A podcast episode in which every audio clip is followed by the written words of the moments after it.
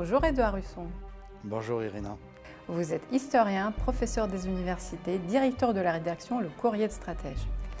Tous les regards de la presse de ce week-end se sont focalisés sur les événements autour du groupe Wagner, le rébellion de Prégogine. Nous avons tout vu, euh, les analyses les plus improbables, les joies et les déceptions de BHL et compagnie. Quel est votre commentaire sur ces 24 heures romanesques un peu à la russe oui, bah, c'est vrai qu'on a vu les interprétations les plus, euh, les plus rocambolesques, dans un sens ou dans l'autre. Hein. Il y a une unanimité de la presse occidentale pour expliquer que euh, Poutine va quand même tomber demain matin. Euh, il y a, alors je dirais, il y a le point de vue inverse qui consiste, alors surtout en Russie, à expliquer qu'en fait tout ça c'était une pièce de théâtre.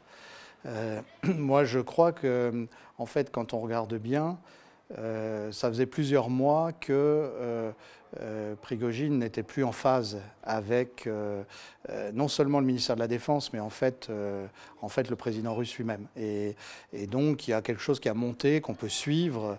on n'y a pas fait très attention parce que dans le flot de nouvelles que nous avons, malgré tout, il y, avait des signes. À la mi-avril, Prigogine avait demandé très curieusement qu'on arrête l'opération spéciale en disant ça y est, on a obtenu ce qu'on voulait, ça devrait s'arrêter c'est un peu le contraire de ce qu'il a semblé dire ces derniers jours, qu'on n'en faisait pas assez. Et puis, à la mi-mai, il y avait eu cet épisode très très curieux dans les, euh, Ukraine Leaks, hein, euh, ces documents officiels américains qui ont été mis euh, sur Internet et dont on a commencé à parler. Il était question de pourparler entre Prigogine et les, les, Ukrainiens pour arrêter la bataille de Marmout, qu'elle n'aille pas jusqu'au bout, épargner des vies en échange de on ne comprenait pas très bien ce qu'il euh, donnait des renseignements sur les, manœuvres euh, de l'armée russe. Euh, est-ce que c'était vrai ou pas? Moi-même, à l'époque, j'y avais pas trop prêté attention parce que, vu le manque de fiabilité de beaucoup d'informations occidentales sur le conflit, je m'étais dit c'est une chose rocambolesque de plus. il n'empêche que on a été surpris vendredi après-midi lorsqu'on a vu d'abord une déclaration de Prigogine qui disait des choses manifestement fausses du genre euh, euh, les Ukrainiens n'ont jamais tiré sur des civils dans le Donbass. Il n'y a pas besoin euh, d'être pro-russe pour savoir que les Ukrainiens, depuis 2014, ont bien tiré régulièrement sur des zones civiles sans qu'il y ait aucune valeur militaire, et ça continue pendant cette guerre. Euh, et puis, euh, il disait aussi que l'armée russe était en train de fuir de certaines zones de la, de la face à la contre-offensive ukrainienne.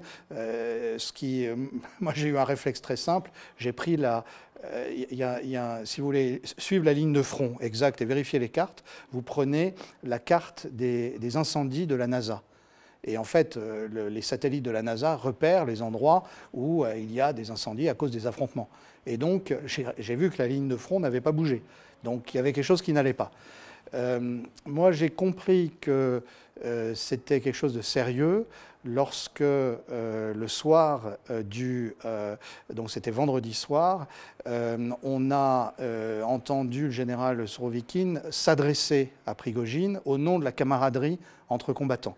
Et là, je me suis dit, euh, s'il y a cette intervention-là, c'est que ça devient sérieux. Euh, jusque-là, la, vidéo, euh, la vidéo qui était censée montrer que l'armée russe avait lancé des missiles sur des, positions de Wagner m'avait paru assez folklorique.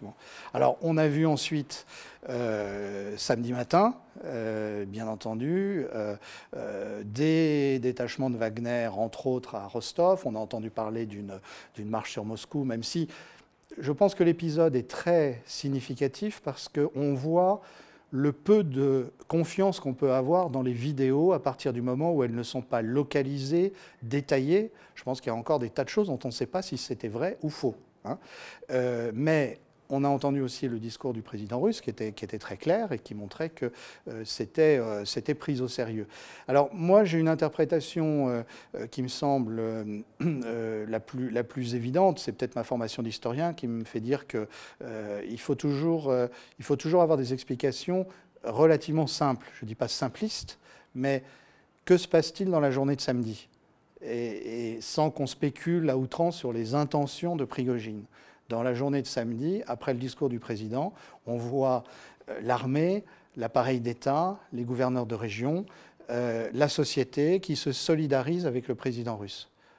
et quelles qu'aient été les intentions ultimes de Prigogine sur lesquelles on peut spéculer, mais visiblement ça n'était pas des bonnes intentions, on constate au fur et à mesure de l'après-midi que la situation s'apaise et donc Personne n'avait deviné que ça irait aussi vite, mais on n'est pas surpris le soir quand on apprend que euh, Prigogine, qui avait dit le matin qu'il ne céderait jamais pour rien au monde, ni au président, ni au FSB, ni à l'armée, eh bien, euh, l'après-midi, il, accepte quelque chose qui relève de l'exil. Hein. Il faut appeler les choses par leur nom. Il, est obligé de quitter le territoire russe.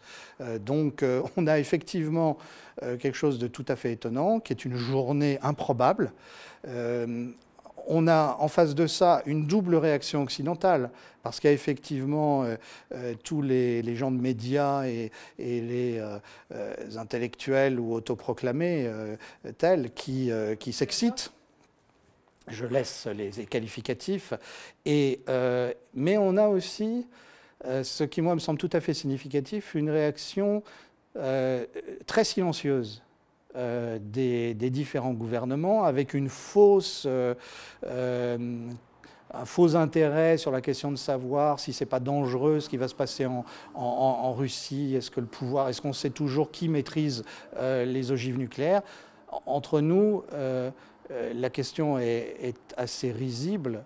Quand on voit l'état de santé du président Biden, je pense que s'il y a un danger aujourd'hui euh, que l'arme nucléaire ne soit pas forcément bien contrôlée, elle est du côté américain euh, parce que le président n'est plus en état euh, d'exercer ses fonctions.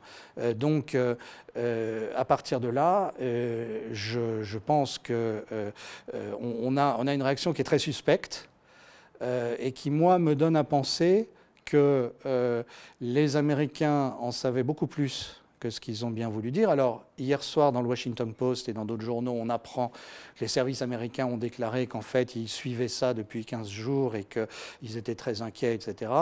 Euh, on ne peut pas spéculer outre mesure.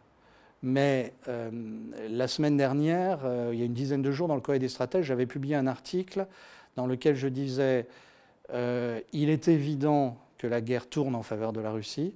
Et donc, pour les Américains, ce sera une défaite, mais comment est-ce qu'on peut essayer malgré tout de gâcher euh, la victoire russe? Alors, je reconnais, j'avais imaginé des scénarios militaires, j'avais oublié euh, le scénario euh, effectivement apparemment improbable d'un putsch. alors improbable pourquoi? Parce que les Américains se sont résignés à l'idée qu'il n'y aurait pas de révolution de couleur en Russie. Et ça, euh, même les instituts extérieurs les plus hostiles constatent que l'opinion russe est derrière le président.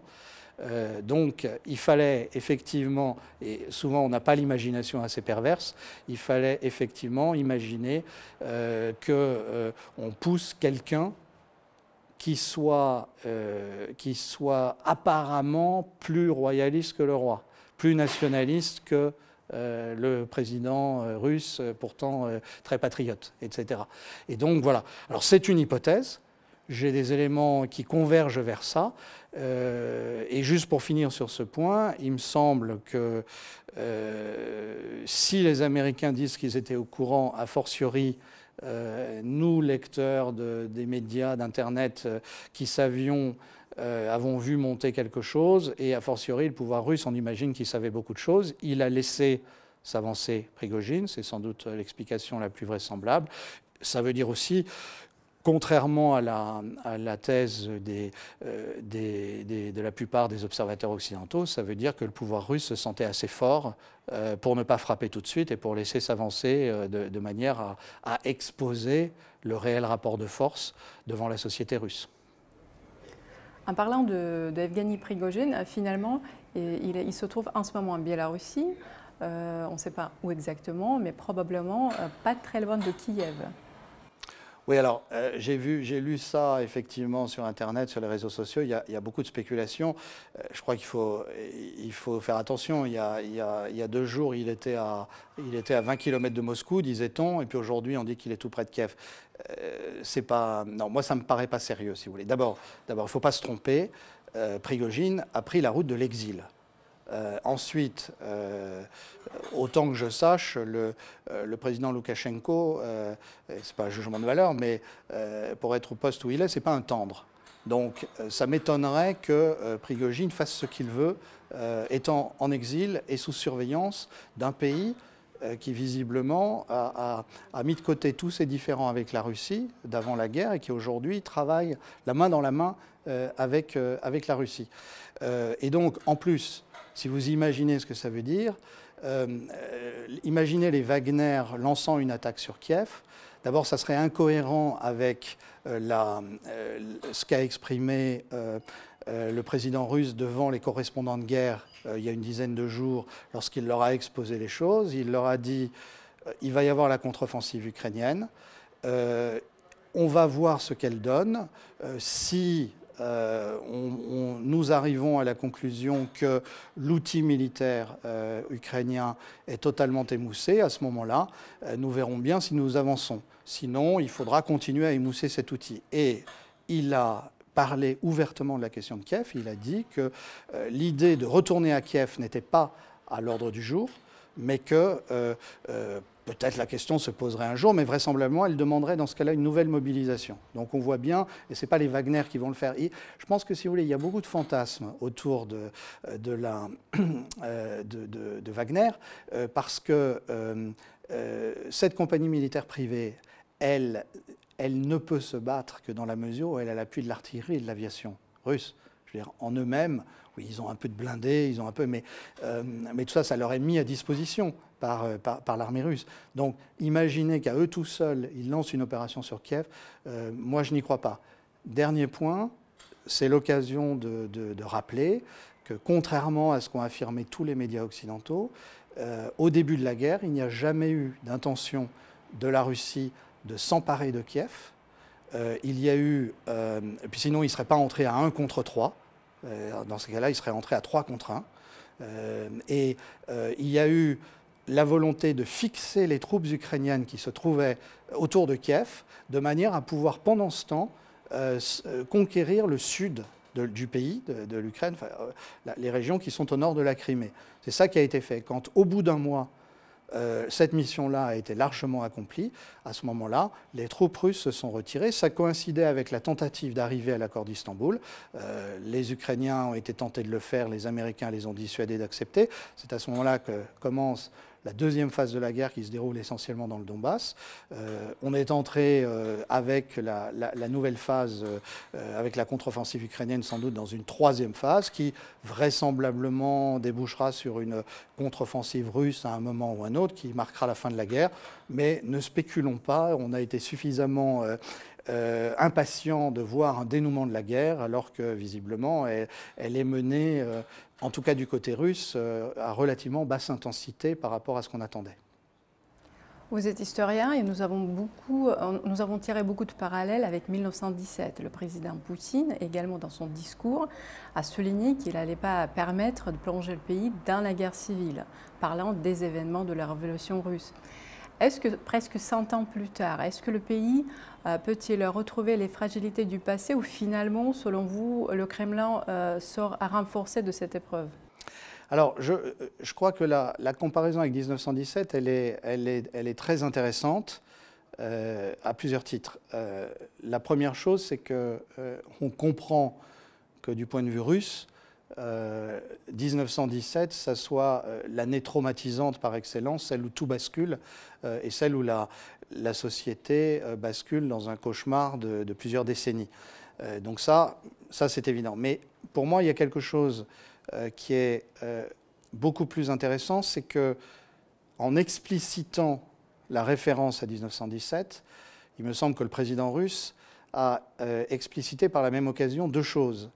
La, la, première, c'est qu'il a justifié sans, le dire, mais, euh, la, manière de mener la guerre à présent, c'est-à-dire une guerre qui n'est pas une guerre totale.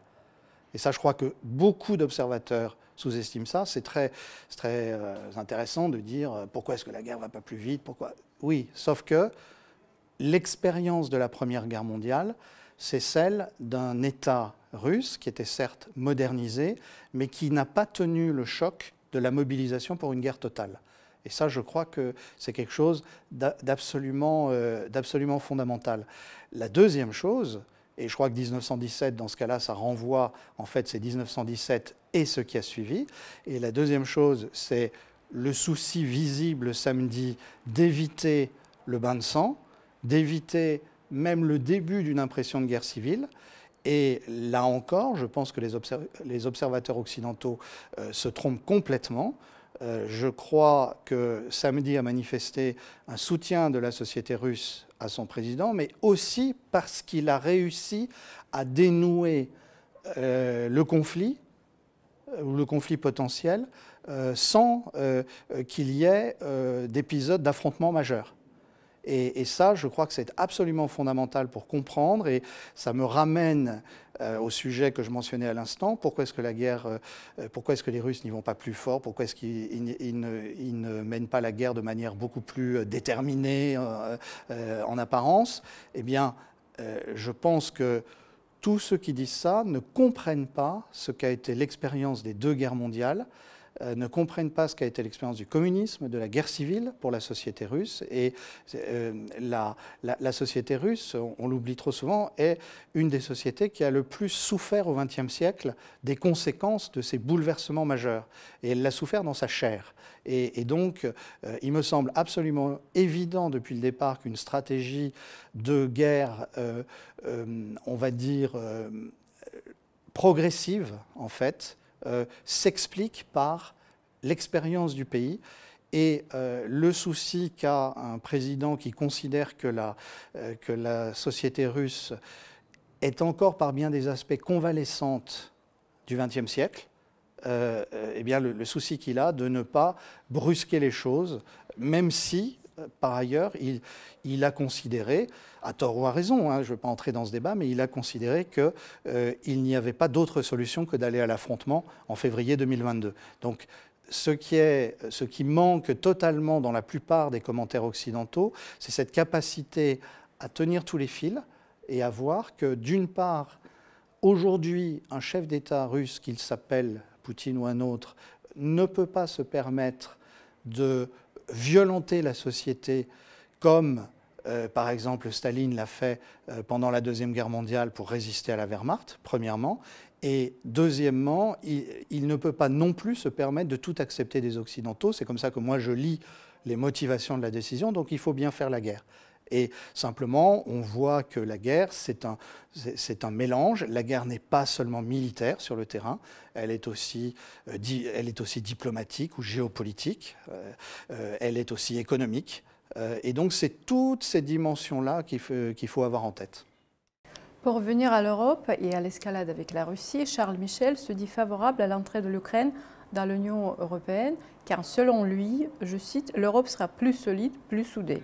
Comment est-ce que l'Europe sera plus protégée avec le pays en guerre ah bah vous savez, euh, je, pense que tous ces leaders occidentaux européens sont des, sont des enfants de 1968.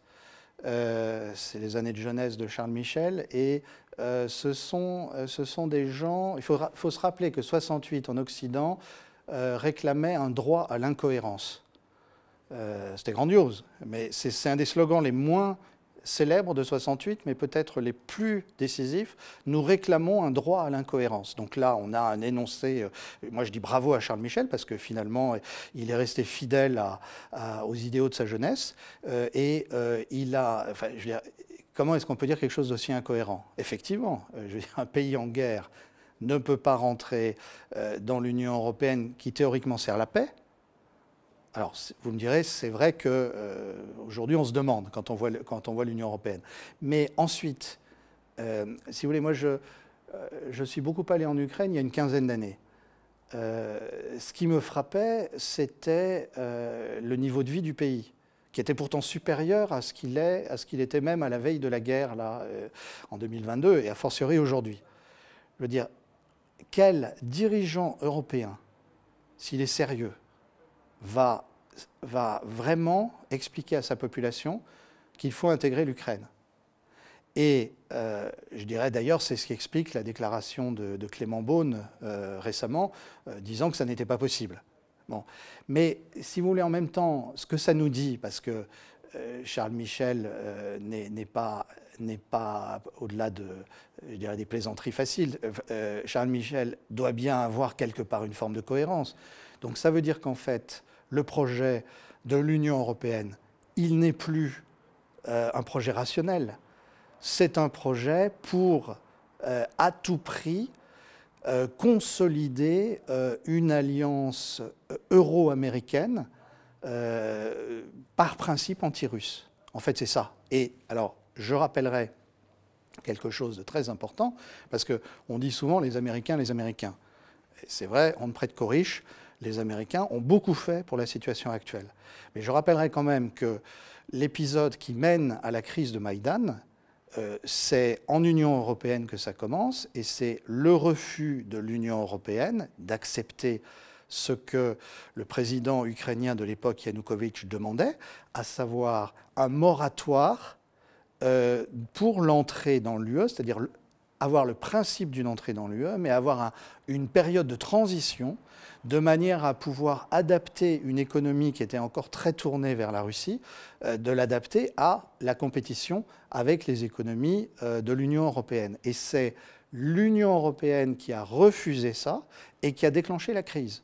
Donc, euh, effectivement, de ce point de vue-là, Charles Michel est, beaucoup plus cohérent qu'il n'en a l'air. Emmanuel Macron s'est invité récemment au sommet de BRICS et la Russie a trouvé cette participation inappropriée. Est-ce que la montée des BRICS va avoir un impact sur les marchés en Europe, sur la crise Alors, première chose, première chose qu'il faut dire, euh, le président français ne manque pas de culot. Euh, on, est, on, est, toujours admiratif euh, devant le fait qu'il ne doute de rien. c'est quand même quelqu'un qui, depuis des mois, de facto, fait soutenir l'Ukraine, euh, il vend, euh, par exemple, des canons César, enfin, il, livre, pardon, des, canons César à, l'Ukraine euh, qui servent à tirer sur les zones civiles dans le Donbass. et il pense qu'après ça, il va être accueilli à bras ouverts par l'Assemblée des BRICS, surtout que la Russie va dire oui. Alors, moi, je dis chapeau l'artiste, parce que quand même, il faut oser. si on regarde, pourquoi fait-il ça? Euh, bah, il y a quelque chose qui est absolument terrifiant du point de vue des intérêts français. Euh, c'est euh, le fait que si les BRICS lancent, comme on le dit, une monnaie, une monnaie commune, cette monnaie va avoir un pouvoir d'attraction extraordinaire sur les pays africains qui vont naturellement abandonner le franc CFA. Pourquoi? Parce que le franc CFA euh, dont ils essayent de sortir et dont ils sortent progressivement d'ailleurs depuis des années. Ça va accélérer les choses. Le franc CFA est vu comme une série de contraintes. Effectivement, on a eu une, attitude totalement absurde depuis le traité de Maastricht consistant à vouloir euh, euh, aligner le franc CFA sur l'euro. donc ça n'est plus qu'une série de contraintes. En plus, euh, il n'y a même plus l'avantage économique d'une monnaie adaptée aux économies locales, mais on a toujours les contraintes de, euh, ce que dit le, grand frère français, euh, qui en plus, plus, il est à gauche, plus, il a un comportement néocolonial. Et, donc, on va avoir une monnaie des BRICS menée sur un pied d'égalité, visiblement avec une base monétaire solide. Quel pouvoir d'attraction? Donc je, crois que c'est ça qui motivait euh, Emmanuel Macron, et j'imagine qu'il n'a pas renoncé, il va essayer jusqu'au bout de, se faire inviter, euh, et euh, il, voudrait avoir effectivement son mot à dire pour éviter que ça soit l'hémorragie hors du franc CFA. je crois que de toute façon, c'est une illusion. Mais alors là, je parle parce que c'est c'est important aussi de, que les gens comprennent bien mon, point de vue. Euh, je peux critiquer la politique française, je peux, critiquer les États-Unis, je m'en prive pas. Euh, mais ce que je vois, moi, ce qui me semble terrifiant dans cette crise du point de vue français, c'est comme euh, notre gouvernement est dépassé par les événements. on voit visiblement à l'occasion de cette guerre que nous n'avons pas l'outil militaire approprié. On voit que le rejet de la politique française en, Afrique est, considérable et qu'il il, il, mène assez naturellement un certain nombre de pays africains à se tourner vers la Russie. Et on voit aussi que notre euh, le fait d'être revenu dans le commandement intégré de l'OTAN euh, est, quelque chose qui, nous apporte euh, bien peu, bien peu d'avantages. Alors, à partir de là, il peut y avoir aussi des facteurs personnels. Je pense qu'un des, gros défauts d'Emmanuel Macron, c'est que même s'il a quelquefois de bonnes idées, les actions ne suivent pas. et donc il finit par se rallier à ceux qui agissent, et ceux qui agissent en Occident, bah, ce sont les atlantistes les plus déterminés. Euh, on a donc là aussi malheureusement une politique euh, incohérente et du point de vue des intérêts français, je, le regrette. J'en profite pour, euh, pour donner bien, clairement ma, ma, position. Je pense depuis le départ que dans ce conflit, la France n'avait pas à prendre parti ni pour l'Ukraine ni pour la Russie. La France avait à rester neutre et à se proposer comme puissance de médiation. Alors, j'entends bien qu'en Russie, on me dira, mais euh, vous avez eu votre chance avec les accords de Minsk, vous ne les avez pas fait respecter. Je suis bien d'accord, mais euh, ce n'est pas parce qu'on s'est trompé qu'on ne peut pas un jour bien faire les choses. Justement, nous sommes au dialogue franco-russe. Je me demande chaque fois, est-ce qu'on est qu'on pourrait trouver cet équilibre dans les années qui viennent entre la Russie et la France, dans les relations diplomatiques notamment? Alors, je, je, crois que euh, euh, il faudra bien le retrouver un jour. De toute façon, euh, si vous voulez, il n'y a pas d'Europe sans la Russie. Euh, on, peut, on, peut, raconter tout ce qu'on veut. L'Union européenne n'est pas une Europe complète. Et historiquement, le général de Gaulle l'a toujours dit, il n'y a pas d'Europe sans la Russie. De toute façon, c'est une réalité depuis le XVIIIe siècle au plus tard. la Russie a toujours contribué aux équilibres européens. Elle y a contribué euh, en étant euh, un membre euh, fondamental pour le règlement du Congrès de Vienne en 1815. Elle y a contribué en participant à la, Première Guerre mondiale, je saute les étapes, hein, en participant à la, Première Guerre mondiale, et je veux dire, la France n'aurait pas survécu au premier mois de la guerre, n'aurait pas pu résister à l'Allemagne sans l'engagement russe. et puis surtout, ce que je trouve on oublie aujourd'hui beaucoup trop, c'est alors la Russie et tous les peuples qui étaient dans l'Union soviétique, mais la Russie jouait le rôle fondamental, euh, qui a euh, abattu la puissance militaire nazie, qui a donc euh, libéré l'Europe de, de, la, machine d'extermination la plus, la plus terrible de son histoire. donc ça, il faut l'avoir en tête. Ensuite, la guerre froide a été résolue heureusement pacifiquement, et je ne vois pas comment les pays d'Europe de l'Ouest peuvent vouloir un jour peser dans le monde sans se réconcilier un jour euh, avec, euh, avec la Russie. Euh, mais en même temps, je, ne sous-estime pas les obstacles. D'abord, je crois qu'il va y avoir une question morale fondamentale qui va se poser. pour moi, qui, connais l'Ukraine, qui aime les Ukrainiens, j'en ai rencontré beaucoup, qui ai parcouru ce pays vraiment en allant jusque dans les petites villes et les villages. Euh, je veux dire, comment un dirigeant français, allemand ou d'un autre pays peut supporter simplement l'idée euh, d'envoyer euh, à, la, guerre, en étant insuffisamment équipé et préparé, des dizaines de milliers, des centaines de milliers de jeunes Ukrainiens, dont on voit en plus qu'ils subissent des pertes gigantesques. Donc je pense qu'il va y avoir ce, problème moral que, nos, nations devront regarder en face, c'est-à-dire qu'ils ont, ils ont entraîner à la guerre une société qui, au fond, n'en voulait pas, mais en fonction d'intérêts euh, euh, qui étaient les leurs. Euh, c'est ce qu'a dit un sénateur américain. Hein, on se battra contre la Russie jusqu'au dernier Ukrainien. Donc ça, ça va poser une vraie question et ça va demander un vrai examen de conscience. La deuxième chose, c'est que c'est une guerre entre Européens et ça, moi je me lasserai jamais de le dire, une guerre entre Russes et Ukrainiens, c'est une guerre entre Européens. Et euh, euh, à partir de là, euh, il va falloir quand même réparer les pots cassés. Et puis, comment pouvons-nous sérieusement penser nous autonomiser face aux États-Unis et peser face à la Chine sans avoir au moins des relations neutres avec la Russie? Moi, il faudra qu'on m'explique comment on fait. J'ajoute que la puissance française a toujours été une puissance d'équilibre européen et que je ne vois pas en ce moment où nous participons à l'équilibre européen. Donc, on a beaucoup gâché la faiblesse euh, euh, de François Hollande qui ne fait pas appliquer les accords de Minsk, euh, la faiblesse d'Emmanuel Macron qui sent bien qu'il faudrait un rôle de médiation, mais les actes ne suivent pas. et j'imagine que ça ne sera pas si facile que ça de, renouer avec l'interlocuteur russe. En tout cas, il faudra bien le faire. Alors souhaitons que ça dure, ça dure seulement quelques années au lieu de durer 10 ou 20 ans. Beaucoup de partenaires de la France, notamment au Moyen-Orient, ne comprennent pas cette position française et euh, appellent ce scénario de couper, euh, de faire tout, vouloir euh, la défaite de la Russie, ils se couper de la Russie. Pour eux, c'est un scénario autodestructeur. Qu'est-ce que vous en pensez? Alors, je, dirais que la, on, juge, on juge une politique à ses actes et, aux conséquences de ses actes. Euh, moi, je vois que, par exemple, on a euh, un ministre de l'économie, brillant esprit par ailleurs, Bruno Le Maire, qui nous expliquait qu'on allait faire une guerre économique totale à la Russie et qui pronostiquait l'effondrement de la Russie.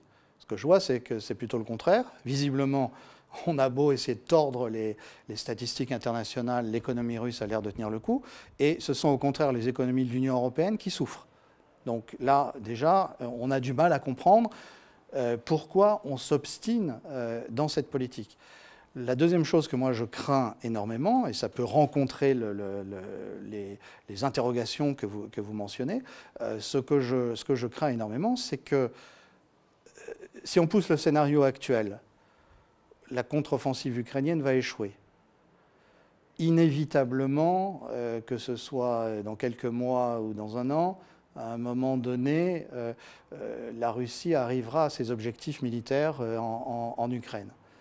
À partir de là, si ça se passe bien comme ça, ça va être une défaite pour les États-Unis et pour tous ceux qui ont, pris parti pour ce, pour ce schéma-là. Donc, moi, ce que je crains beaucoup, c'est que pour compenser, les États-Unis s'efforcent de soumettre encore plus l'Union européenne pour en, vampiriser la substance, parce que si on pousse les, tendances actuelles, ce n'est pas simplement des tendances militaires, c'est aussi des tendances monétaires.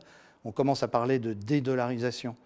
Euh, mais si on pousse ça, euh, c'est un vrai coup à la puissance américaine. Qu'est-ce qui reste aux États-Unis? Il leur reste à vampiriser l'Europe. Donc euh, je crois que nos dirigeants, je parle des Français, mais on pourrait dire la même chose des, dirigeants allemands, ne se rendent pas compte du piège dans lequel ils sont entrés en en, se comportant très différemment de ce qu'avaient fait euh, Jacques Chirac et Gerhard Schröder lors de la, lors de la guerre d'Irak, en ne s'opposant pas du tout euh, aux, États-Unis. Et je conçois que ça puisse euh, rendre perplexe des amis de la France ailleurs dans le monde. Ajoutons, on y faisait allusion tout à l'heure, que l'Union européenne a toujours professé la paix et que là, elle est singulièrement absente des tentatives de médiation euh, à part la Hongrie, dans l'Union européenne. Euh, et euh, c'est tout à fait terrible parce que si une organisation ne sert plus la mission pour laquelle elle a été fondée, à quoi sert-elle? Comment imaginez-vous la table des négociations au moment venu? Qui est présent, qui est absent? Ah bah je, vais vous dire, alors là, moi je suis aujourd'hui très pessimiste. C'est-à-dire que je pense que le, le refus obstiné des États-Unis et de l'Union européenne euh, de tendre la main en quoi que ce soit, ou de modérer l'Ukraine, ou de forcer l'Ukraine à aller négocier, me fait penser qu'aujourd'hui, euh, il n'y aura pas de négociation. C'est-à-dire qu'il y a un moment où euh, la Russie jugera qu'elle a, a, atteint ses objectifs, objectifs militaires, et à ce moment-là, on aura en face, et c'est absolument tragique, une, société ukrainienne euh, euh, qui aura été en partie vidée de sa substance, euh, toute une génération qui aura été fauchée. Et, donc à ce moment-là, bah, ça sera, ça sera une capitulation sans condition. Alors ensuite, me direz-vous, comment les autres vont-ils s'arranger les, Polonais, l'Europe de l'Ouest, les États-Unis? Euh, on, voit très bien que les Américains se disent mais si on gelait le conflit? Moi je crois que le conflit sera gelé, mais la différence c'est qu'il ne sera pas gelé au milieu de l'Ukraine, il sera gelé à la frontière occidentale de l'Ukraine. C'est plutôt comme ça que je, vois les choses. Et je ne crois pas que les États-Unis veuillent aller jusqu'à la guerre nucléaire. Euh, l'establishment américain est, trop riche, trop opulent, trop, trop, hédoniste pour euh, prendre le risque de, euh, de l'escalade nucléaire. Il veut, conserver ses privilèges. Il va y avoir quand même des, réactions dures. Hein. Que se passera-t-il lorsque tous les intérêts économiques et financiers américains qui ont investi dans l'agriculture ukrainienne se verront dépossédés? Bon, mais c'est peut-être ça aussi qui fera que euh, du côté américain, on voudra négocier quelque chose. Mais entre nous, je ne serais pas étonné que, la Russie euh, euh, ne, concède quasiment rien.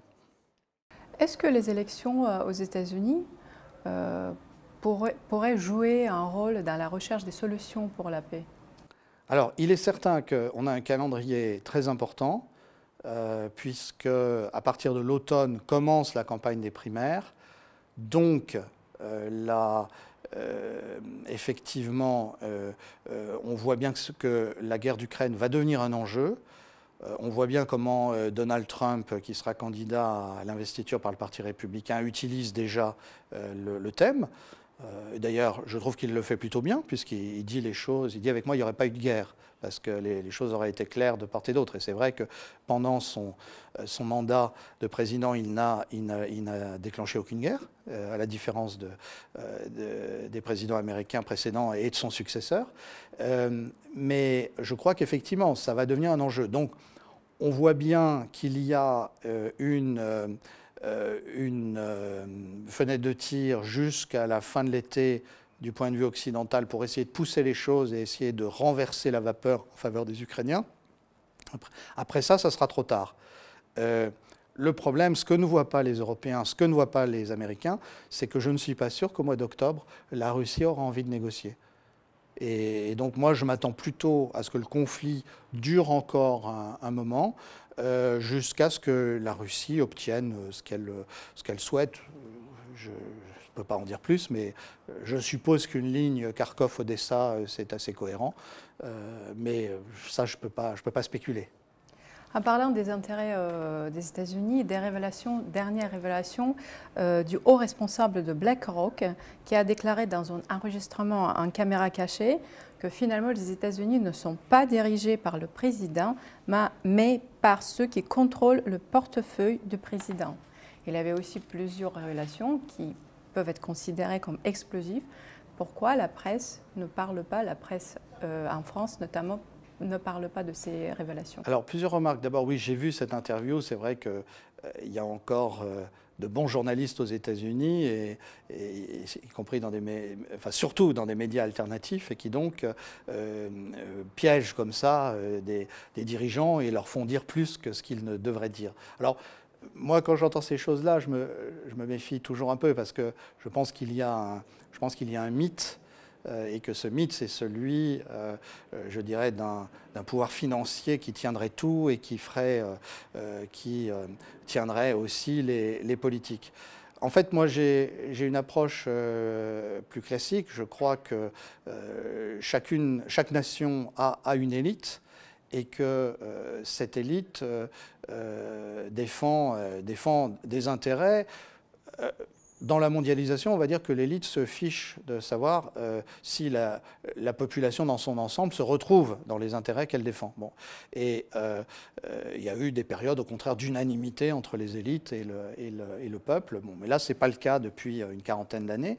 Et donc, je crois qu'il ne faut pas sous-estimer, oui, BlackRock euh, fait partie de ces, euh, euh, de ces investisseurs extrêmement puissants et, ils, ont, une vision globale de, l'économie où ils investissent, ils ont des prises de participation un peu partout. Mais il ne faut pas se faire d'illusions, leur pouvoir ne tient que dans la mesure où il y a la puissance militaire américaine, et c'est la manière dont les États-Unis intimident le reste du monde qui a fait tenir le, dollar. Donc ce n'est pas simplement la question du portefeuille du président américain, c'est aussi la question des armes du, président américain.